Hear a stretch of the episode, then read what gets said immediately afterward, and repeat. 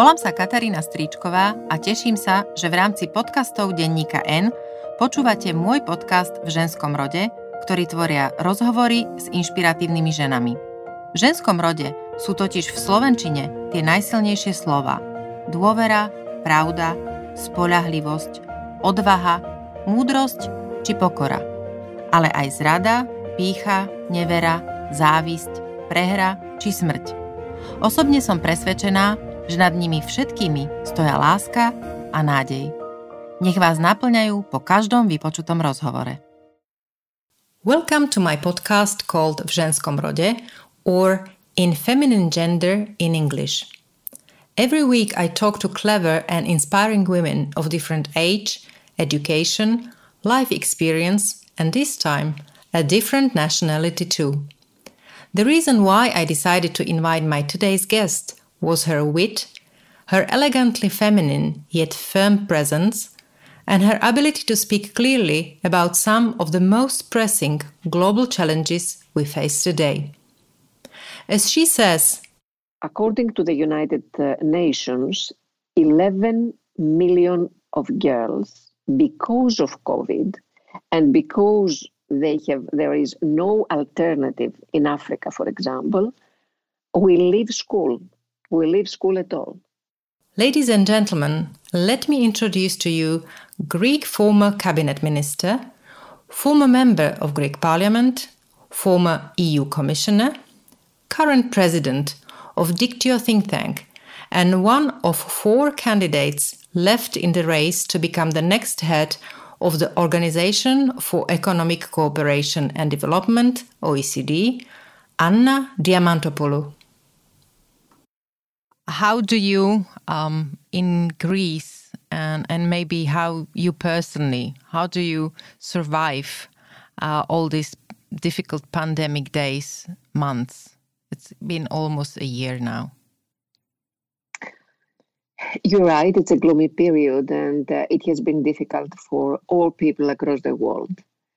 I think uh, we have to be realistic and think that uh, we Europeans are in a better situation than many other places in the world. So um, I think that this must be the first point. We must not be always, uh, you know, very pessimistic or try to see uh, the the future in in a, in a in a different way. So in Greece, Yes, we had the problems as every other country. We were very uh, well positioned in uh, the first wave of the of the pandemic, so we were among the best countries in the world. It made it made us very optimistic, and uh, uh we were very sure about ourselves. And then in summer and uh, in September, things uh, were out of limits, and we have a difficult second wave and. Um, again, I think uh, the government was quite good in reacting in this. People, uh, and particularly young people, were very uh, well behaved, and uh, I'm really um, surprised because I, I, you are not, we are not famous about our discipline, but uh, they were, uh, they really respected the rules. I mean, particularly the young people so uh, during this pandemic, uh, and uh, I, I, I, spoke about Europe because in all European countries there were there was support for people, there was support for companies, there was support for workers who left their jobs. So we were not in a chaos as was the situation in Africa or in some Asian countries or in Latin America. So things were much better here, and uh, I think that we have to be optimistic to keep uh, uh, the, the the to keep the our, our, positive uh, things of the pandemic. And what was this? It was that the pandemic was an accelerator. It was an, a catalyst for what we know that the 21st century will be the digital issues, the climate change issues, the need of multilateralism, the need to cooperate uh, between each other.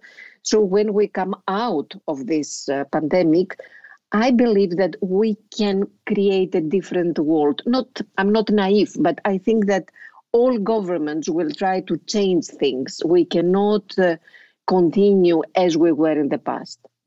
It leads me to um, a very natural question uh, regarding your candidacy. I mean, um, you aspire to become uh, the next Secretary General of Organization for Economic Cooperation and Development (OECD).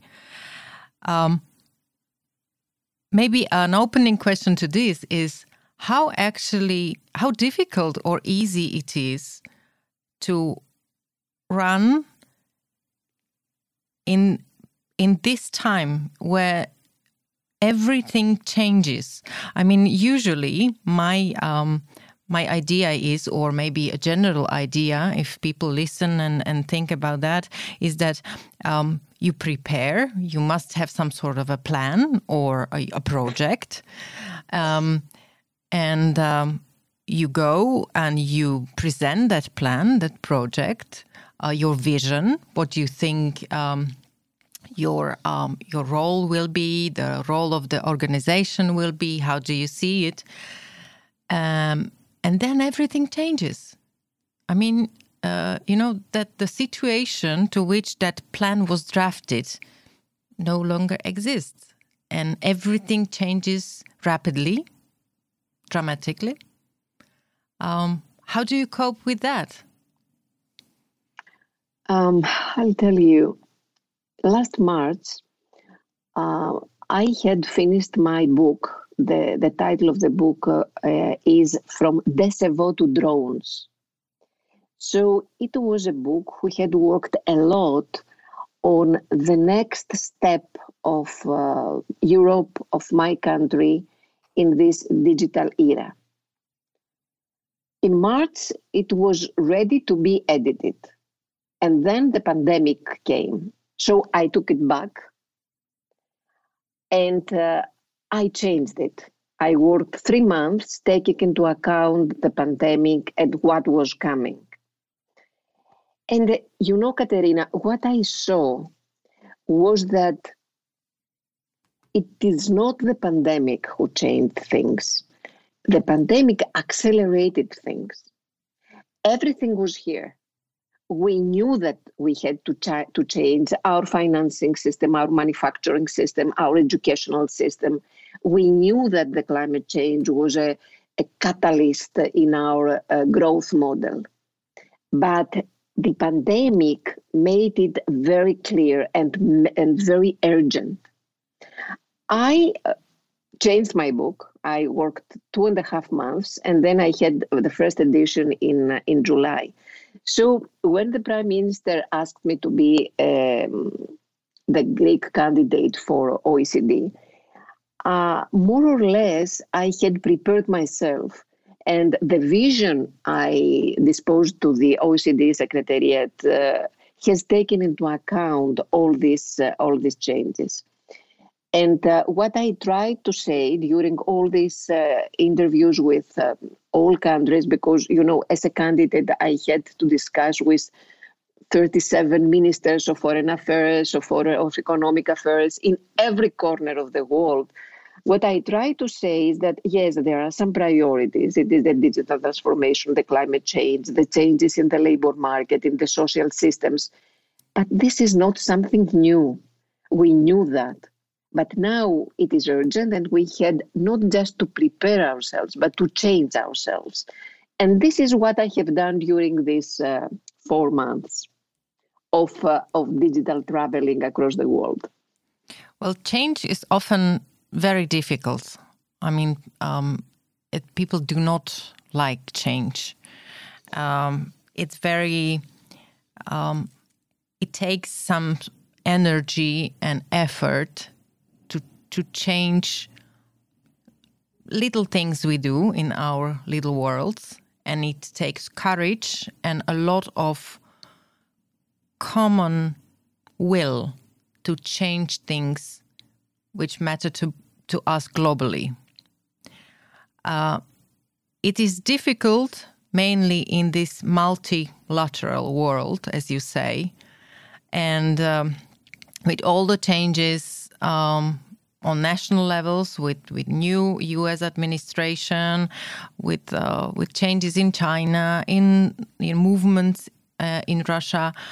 How do you see and what optimism, if you have any, I presume you have, you um, drives you to um, believe that political leaders will be able to be that change, to actually um, persuade their citizens that change is unavoidable? Um, I am uh, about 30 years in politics since I was a student. And uh, I'm, a, I'm coming from a country which, after the Second World War, had a lot of uh, difficult moments, as every country in Europe. So during these years, we had a civil war, we have a dictatorship, we have a very deep economic crisis. And uh, in the end of the day, in the end of its catastrophe, it was obvious that we needed changes. And the political word for changes, it is reform.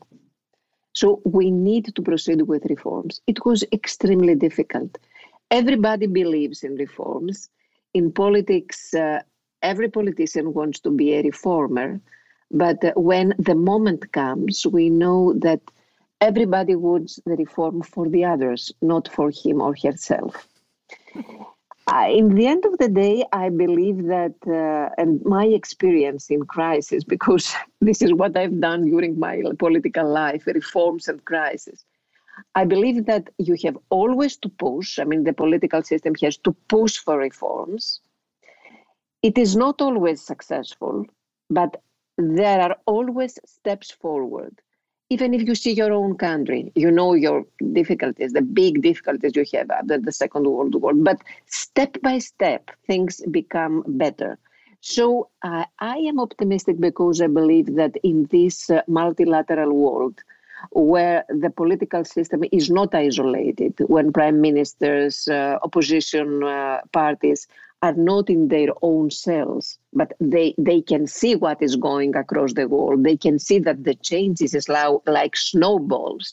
Then they have to be in this uh, in this road. So, at the European level uh, and in, at the OECD member states, because these 38 uh, member states of OECD are some of uh, the biggest and strongest democracies in the world I think that after the post COVID, uh, things will be accelerated and changes will come, even we know that they are very difficult. Um, I will go back to the EU. Um, you've been a commissioner uh, under Romano Prodi, um, and uh, as you said, your experience in politics on national and international level is really, you know, big and deep. Um, what is your opinion on situation in in the EU? I mean, how is the EU um, helping its citizens um, to actually survive this pandemic? I mean,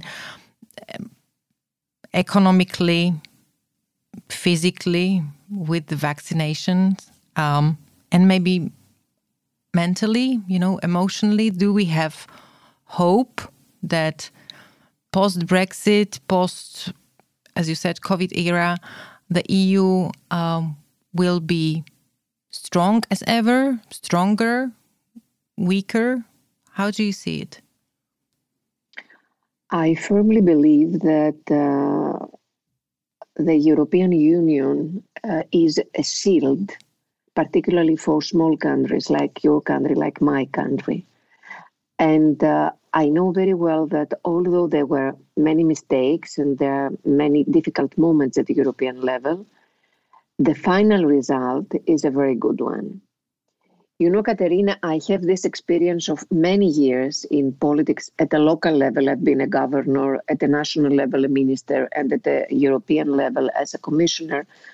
And what I have understood very well is that this European family has been a shield and a fundamental basis for our growth, for our democracy, which is extremely important, and for and for our surveillance in uh, in uh, in the world.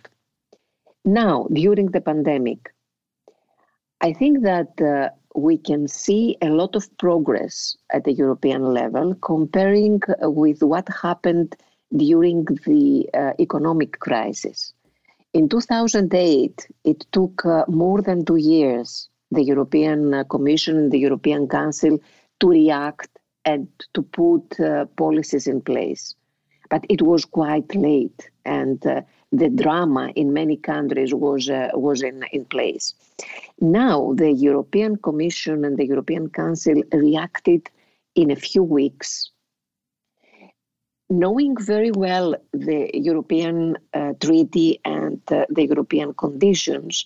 I could never believe that in a few weeks there would be there would have been an an, an, uh, uh, an, an agreement on economic issues, on establishing the recovery fund, and a, a, a few weeks later, an agreement on vaccination, on a vaccination strategy concerning all European countries. Now we we, have uh, many arguments that uh, the agreement was not very good, that there were problems with the Commission, etc. Yes, but can we compare the situation with what we would have done, Slovakia, Greece, Slovenia, Italy, if they were on their own, if they had to negotiate with these very big companies, having a very small number of uh, vaccines because we're small countries. So I believe that the European Union uh, is really our family.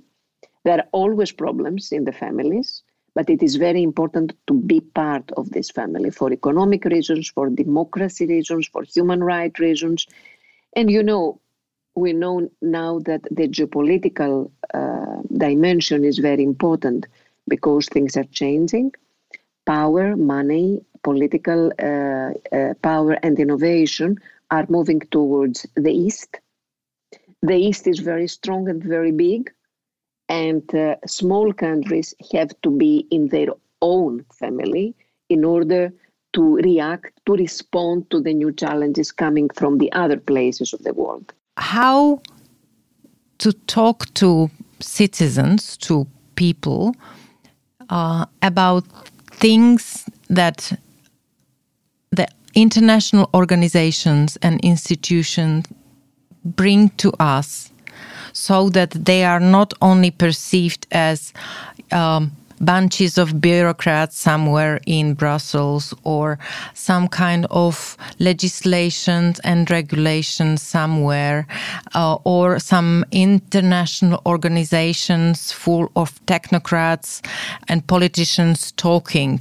How to actually talk in a language which will explain to me, to my, my brother, my cousin, my nephew, what we are talking about and what actually this is and why it is important. That's a very, I think, a fundamental question, and it is a fundamental question for the European Union as well. Let me um, start for a different uh, approach in the you know we all know that uh, the most important instrument is the language.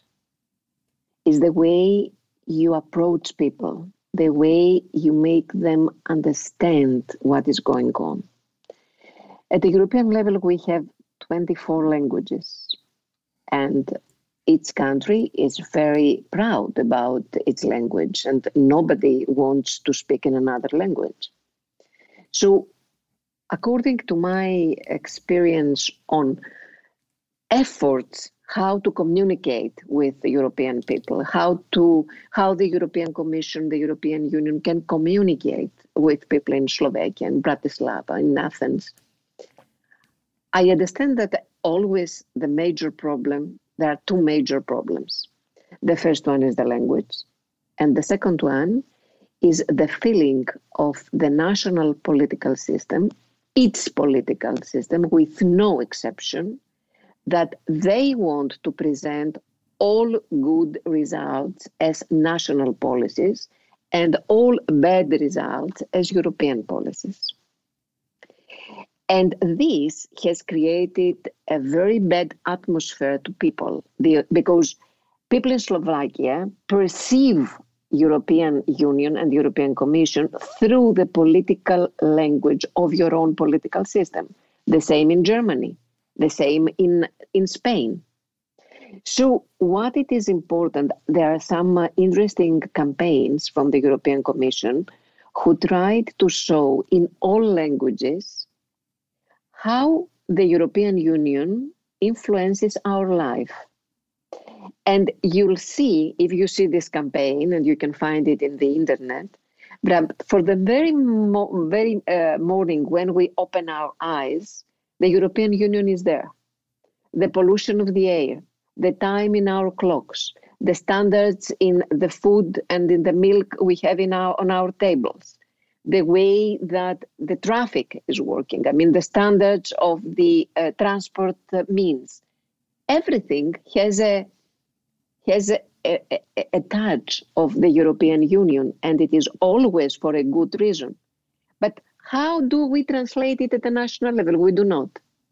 We do not. What we always do, and particularly the national the, the, the national parties in all countries with no expe- exception, is to come from Brussels and say this is what we it is our win. This is what we want from the European uh, mm-hmm, Union. Exactly. And when things are not going well, it is the European Union, and this unfortunately we're there, and we have to obey, and we have to uh, to uh, do what they say, which is not true but that, because if a government does not want to accept something, it has the uh, veto power, but they don't use it. So I think that it is important, at, at least through the media, to speak to people with their own language and to give them the truth. I mean, the evidence what why the European Union is important for their lives. The same, not at the same uh, level, happens with international organizations. I mean, I'm sure that uh, 95% uh, of uh, Slovakian people do not know about OECD. The same in uh, in Greece or the same in, in, in the Netherlands. But OECD plays a very important role in our lives. And uh, what OECD has concerning taxation and how uh, we deal with avoidance of tax gives back about 200 billion, 240 billion uh, dollars to national governments. So it is very important for everyday uh, life of people because it is very important for the well-being systems to have back money and to and to fight tax avoidance. But who can explain it and in a very simple language to everyday people? I think this is the main issue. You said that OECD is actually the policy pathfinder, using your words, um, mm-hmm. and how it um, you you you um, strengthened several times the, how it contributed to um, liberal democracies um, reforming and actually you know developing after second world war um, that it helps economically um, geopolitically tax avoidance, you know, setting standards. What would be your main goal in actually translating all these important issues to the language people understand? The reason why I'm asking and repeatedly asking this question is that I believe that if politicians do not talk to people in the language people understand, um, people will stop supporting democracies uh, because it is difficult. In challenging times, it is difficult to have the firm belief in in good, in uh, um, in politicians, in in state institutions. Um, so I think that the need to talk to people so people understand is crucial. What is your vision in that? Should you become a Secretary General of OECD? Um, you're right what you said about uh, the difficulties that democracy has in difficult and challenging times. And uh, we very well know now that uh, there is a dilemma which is uh, being discussed. Some authoritarian regimes have been uh, have done better job with the COVID than democracies. So can we have any results on that? That it is better for authoritarian regimes to be in uh, in power? And here, I think we have to be very clear and very concrete. Authoritarian regimes in medium and long term periods are catastrophic for their people, for their uh, everyday life, for democracy, for their human rights, etc. Now, what should I, I try to, to do? First of all, I believe that uh, the OECD, uh, the General Secretary, must have a political experience. And uh, why? Because having uh, the leadership of an organization who works a lot with reforms you must understand the difficulties that governments and politicians in each place of the world have in order to put in place reforms. For the technocrats, it's very easy and understandable that this reform has to be has to take place because otherwise there will be catastrophe in the economy. Okay, it is very easy for a technocrat, and then the politician has to implement something which changes people's life so, what I will try, uh, uh, I will give you two examples. The first one uh, gives uh, refers to the uh, broader picture, to the broader global picture. I believe that it is important to bring in uh, the OECD conventions, for example, for anti-bribery, for corruption, for the behavior of multinationals in every country, in every corner of the world, to bring countries like China, like India, like uh, Argentina or Brazil. So we need to bring 3 billion people more in uh, uh, the uh, conventions because they are very important for everyday people. And I will try to explain it.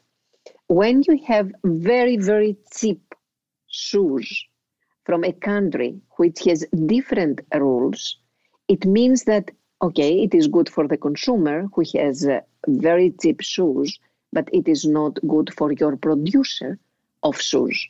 So the producers have to have, uh, we have to ensure that they have a, le- a level playing field across the world. So I will try to work with these conventions, but at the same time to persuade people how important it is for their lives. It is not something which has to do with technocrats or politicians in uh, uh, luxury uh, hotels in Paris. And the second important issue is that uh, I believe that OECD can work with its country, with its uh, government on the digital issues, for example. And there we need a digital toolkit for its government because we know that there are big differences from country to country. And uh, I have my own experience with OECD when I was uh, a minister of competitiveness. Uh, OECD gave, uh, gave me a toolkit for competitiveness with 350 recommendations. And it was such a help for me. Thousands of people had worked on these toolkits and they gave us something ready which had been adapted to the Greek uh, uh, speci- to, to, the Greek sensitivities. So I think that I would help governments on particular issues with particular practical means to work in order to respond to the needs of uh, this new era. So the OECD is uh, can be perceived as a someone who shares knowledge and shares experience and um, its work uh, with others. Data, mm-hmm. data. Yes, yep. as you said, it is a, a pathfinder and policy pathfinder, which means it is a reformer, it is a, set a standard setter. Uh, OECD has a huge experience that uh, evidence-based studies, uh, some of the best technocrats in the world who can work in order to support governments. And what it is important is that the OECD cannot impose policies, can only propose policies and work with the governments in order to implement these policies. Do you think that the uh, cooperation with new uh, U.S. administration uh, will be better? Of course, with no doubt. I think uh, we all have breathed with the new administration. And according to what uh, uh, President uh, Joe Biden has already done, not only what he has already said, we can see that things will change. I mean, uh, the United States are back in in the world. I mean, in the multilateral world, they are back in uh, Paris Agreement. they are back in WHO. Uh, the minister, Mrs. Yellen, has uh, announced that she will come back to OECD's tables on taxation issues. So, welcome back, America, to the multilateral world. I will go back to three things you mentioned. Um, that was climate change, um, there was uh, labor or labor market and, and its future, um, and um, and digital world. All these three are extremely difficult and very, very challenging, particularly as you said, and I very much liked what you said that the pandemic only uh, showed us what we can expect. Um, in my country, in Slovakia, at the moment, um, all schools are closed. We are only uh, hoping that some will open soon. What will be the impact of this um, on the future of these children who will be the basis of the labor market in maybe 10 years what we can do for these children because we will be dependent on them i cannot pretend that uh, i know the impact and you know, we have a, a saying in Greece make me a prophet to make you a king. But we cannot be prophets.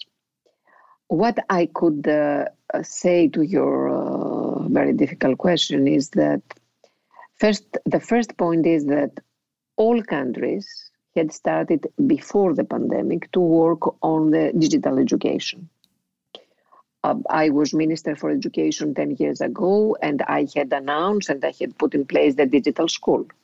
So it is very important that digital education is part of the educational system. The problem becomes when the educational system becomes a digital one with uh, no other alternative. again, I think it is interesting to to be realistic and not individualist, because according to the United uh, Nations, 11 million of girls, because of COVID, and because they have there is no alternative in Africa, for example, we leave school, We leave school at all, particularly girls, and means forced marriages and means trafficking, etc. When we come to developed world and we have the alternative of digital education, again we have some very interesting problems. The equality, the uh, inclusion. Do all children have the possibility to be part of the digital system? Do they have the same conditions? you have three children, maybe you have three computers. So each one of them can be in its own computer, but it is not the case in all families. And we can see it in many villages that internet is not there. So even in the developed world, inequalities are here. And we do not have, unfortunately, the same conditions for all children. Another important issue it is uh, the education of uh, teachers. Uh, the before the pandemic, uh, there were some efforts in many OECD countries and many European countries to have particular uh, education for digital, uh, digital, digital teaching. But this is not the case again everywhere, and it is totally different to teach uh, in a personal on, on a personal uh, and physical basis than a, in a digital one. So again, we have a different quality of education. And uh, a last point is that uh, we already know that uh, there are there are some uh, psychological issues for a, a, big number of children, and uh, they have some symptoms of um, strange behavior even uh, bio- biological one because it is so crazy to have uh, young boys or young girls in a room and they cannot uh, go anywhere they cannot have any kind of company etc so yes things uh, are difficult we will see what the impact will be uh, i think that uh, the good thing is that after the pandemic digital education will be part of our lives and of our educational system. And if and when this is part of the educational system, it is very good because it can help equality. But at the same time, we shall be ready to face these particular problems for a whole generation. I think we have to be optimistic. Okay, it is one year, but this one year cannot change uh, the the future of these children. I mean, will make their uh, lives a bit more difficult, but it cannot be a, the factor, the main factor for their lives. What will be the where it will be the main factor is in these very poor countries that children and particularly girls have to leave school and this will be a catastrophe for their lives, for their countries, and for the world as a whole. Climate change has been here for years as a as a topic of discussion. I mean, um, certainly in in some. Um, uh, circles of of scientists and and some politicians they they've they've been urging others to start uh, taking this seriously and um, and many didn't. Um, and now some say that this is the, the, the, the pandemic is actually uh, somehow reason of that. What do you see as the the crucial thing to start with in in climate change? Uh, the climate change um, is a pandemic in slow motion. And uh, it is here for years and years. And uh, we know that uh, the pandemic, one of the reasons of the pandemic was the an issue of uh, the biodiversity policies. So uh, I think that it is the first time that we can see that in the whole world it has been a number one priority. The European Union is a champion on this issue. I mean, it is the place with the most uh, advanced policies and advanced goals concerning the emissions, concerning the fossil fuel, etc.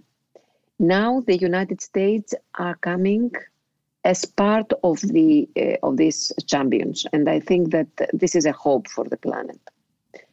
China has committed itself, although we have to check if these policies are in place. And I believe that uh, the priority for governments and for the international organizations will be, has to be, and will be, we have not an alternative, to comply with the goals of Paris Agreement. So in 2050, zero emissions. I think this is very important. And this means a, a plan, an action plan for each government concerning pricing energy, fossil fuel, the carbon issue, and uh, uh, other issues concerning technology and innovation on uh, on energy. Do we really need constant growth? Isn't the constant economic growth the reason why we are exploiting the planet in a way we do? Uh, in the way we did it, yes, yes, you're right. But uh, without growth, uh, we cannot survive because we need uh, jobs for the people, we need uh, money for the infrastructure, we need uh, to support trade among the nations. So we need growth, we need growth. But what kind of growth? Because if we continue to implement the same kind of policies, then this will be a catastrophic growth for many corners of the planet. And I think in five, in 50 or 60 years for, for all, for the world as a whole. So we understand that the word growth has a different notion that it had in the past. As you know, um, my podcast is mostly about women and what women can bring to our societies uh, how how women perceive the world, um, what talents women have that are often uh, unseen or unused. So um, I cannot av- avoid this uh, question. During the pandemic, we've seen countries led by women which had a little more different approach to coping with uh, the situation, um, changing the situation or trying to contain it. Um, the media globally um, discussed this um, phenomenon. Do you think that women, from your experience, uh, that women have a different approach than men.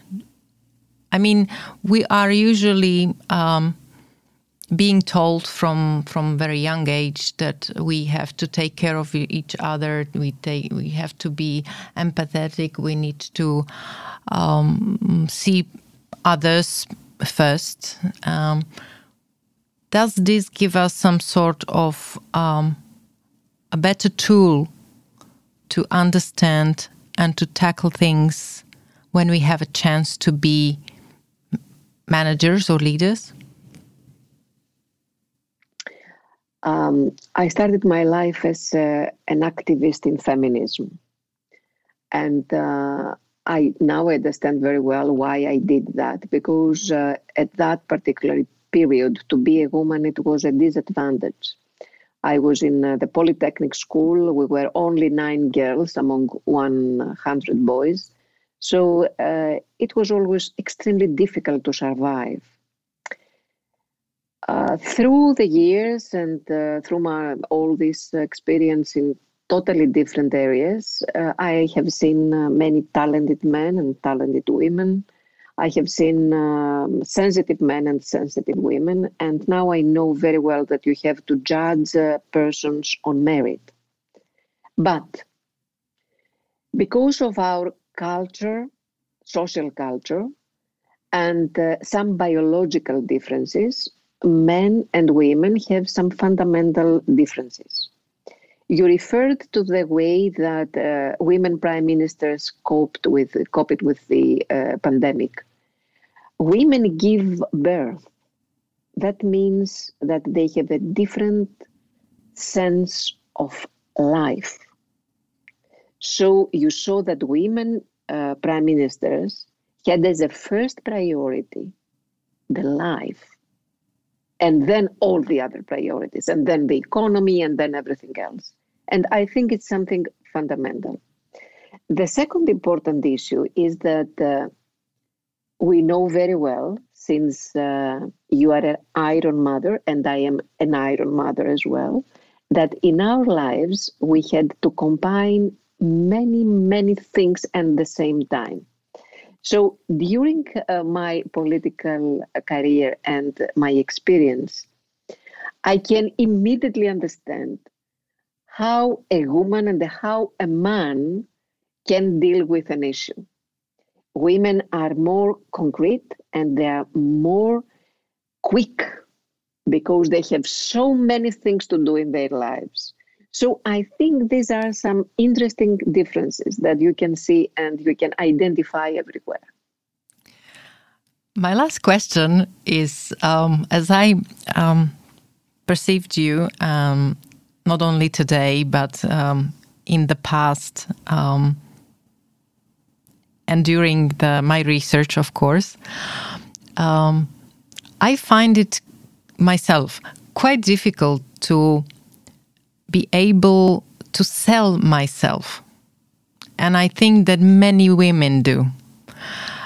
There has been researches about that, but I think that every woman listening to this will understand and will feel the feeling in herself how difficult it is to say something good about herself to to you know praise herself to be able to say well this is my achievement. This is why i should get the job. Uh, this is what i would bring to the job. This is what um, i am. This is what what my talents are. How do you do it? Do you find it difficult? Uh, and if not what what can gives us um, this power in inside of us that we matter, that we are good enough, and that we can stand for ourselves? You are right in every word you said. And uh, things are changing, but not uh, very much. So, uh, what I would like to say to young women is that, first of all, we have to be strong enough in any kind of criticism because women usually when there is there is criticism they are going back. They believe that yes they are the ones who have the problem so they have to go back. No everybody who is in politics in media in uh, in uh, the the everyday fight for uh, for work for jobs for companies for enterprises is a, a subject of criticism. So be strong with criticism. Take into account, but do not stay on that. The second issue is that we are not perfect. I mean, women all the time believe that they have to be perfect. They must be the perfect mother, the perfect uh, husband, the, perfect, the perfect wife. They must all be very beautiful, very well dressed. They must be smiling, otherwise they're bitches. They have to be uh, very uh, uh, they, they have all the time to to uh, deliver excellent results. No nobody can be perfect. I mean uh, we can uh, be ugly. We can have bad dresses because we have no time to, to, to go and buy dresses and be like models and nobody is perfect i mean men are not perfect at all but they don't care about that so accept that criticism is part of life don't believe that the others are perfect because nobody is perfect. And uh, put concrete goals and try to implement them and to achieve them. This is my, my small piece of advice according to my experience. It's a very good ending to our discussion today. And I very much would like to thank you for this, Anna. I mean, um, it was pleasure looking at you, although I would mostly prefer to be in Athens at the moment. Before we finish, my podcast usually finishes with some very short uh, questions and very short answers. Um, so I will give you some, if I may. What was the best advice you remember you ever got? when I became a minister, I will be very quick. When I became a minister, there was um, an old friend of mine who was many years in politics. He came to my office and he said to me, If you want to survive, please don't read the press. okay. What would be the advice you would give yourself when you were 21?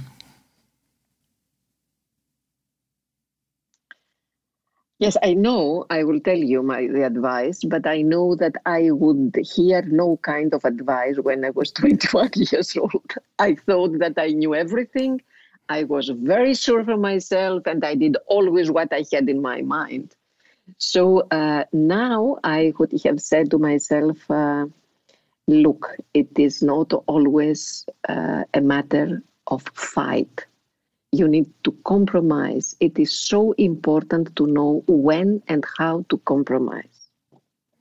And the last one if at this very moment you could be anywhere in the world, where would you be? I have a ready answer because you know now during the um, during my interviews in uh, for the for my campaign in OECD, as I told you, I discussed with uh, many uh, with all ministers of all the the 38 countries. So, uh, in order to discuss with them, I had to prepare myself to see about the country. I had videos for the country. For, so I was really impressed by Costa Rica. So I would like to have the opportunity to be 10 days in a coast in Costa Rica. It's not easy at all. Ďakujem, že ste počúvali môj podcast v ženskom rode. Ak vás tento rozhovor zaujal, vypočujte si aj tie ostatné. V ženskom rode môžete sledovať a zdieľať aj na Facebooku. Napíšte mi svoje názory, nápady a hodnotenie. Už o týždeň v stredu sa na vás teším s novým dielom.